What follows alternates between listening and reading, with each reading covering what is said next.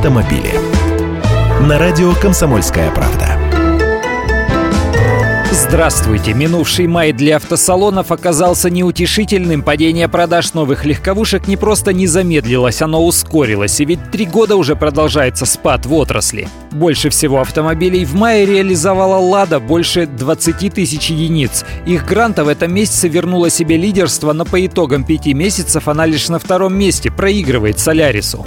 На втором месте среди марок корейская Kia замыкает тройку лидеров Hyundai.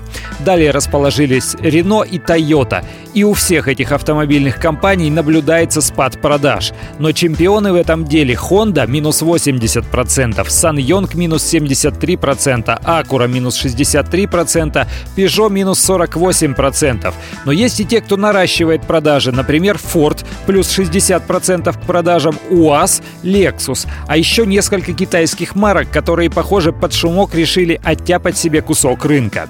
Если смотреть на модели, то резко падает популярность Калины, зато продвигаются вперед Шкода Rapid и Renault Duster. Эксперты тихонько поговаривают, что российская экономика прошла низшую точку кризиса и даже осторожно прогнозирует плавный рост продаж машин в будущем году. Но звучит это пока неубедительно, и все громче раздаются голоса в пользу разрешения использовать материнский капитал на покупку новых машин. Я Андрей Гречанников, ты эксперт «Комсомольской правды». С удовольствием общаюсь с вами в программе «Русские машины» ежедневно по будням в 13.00 по московскому времени. Автомобили.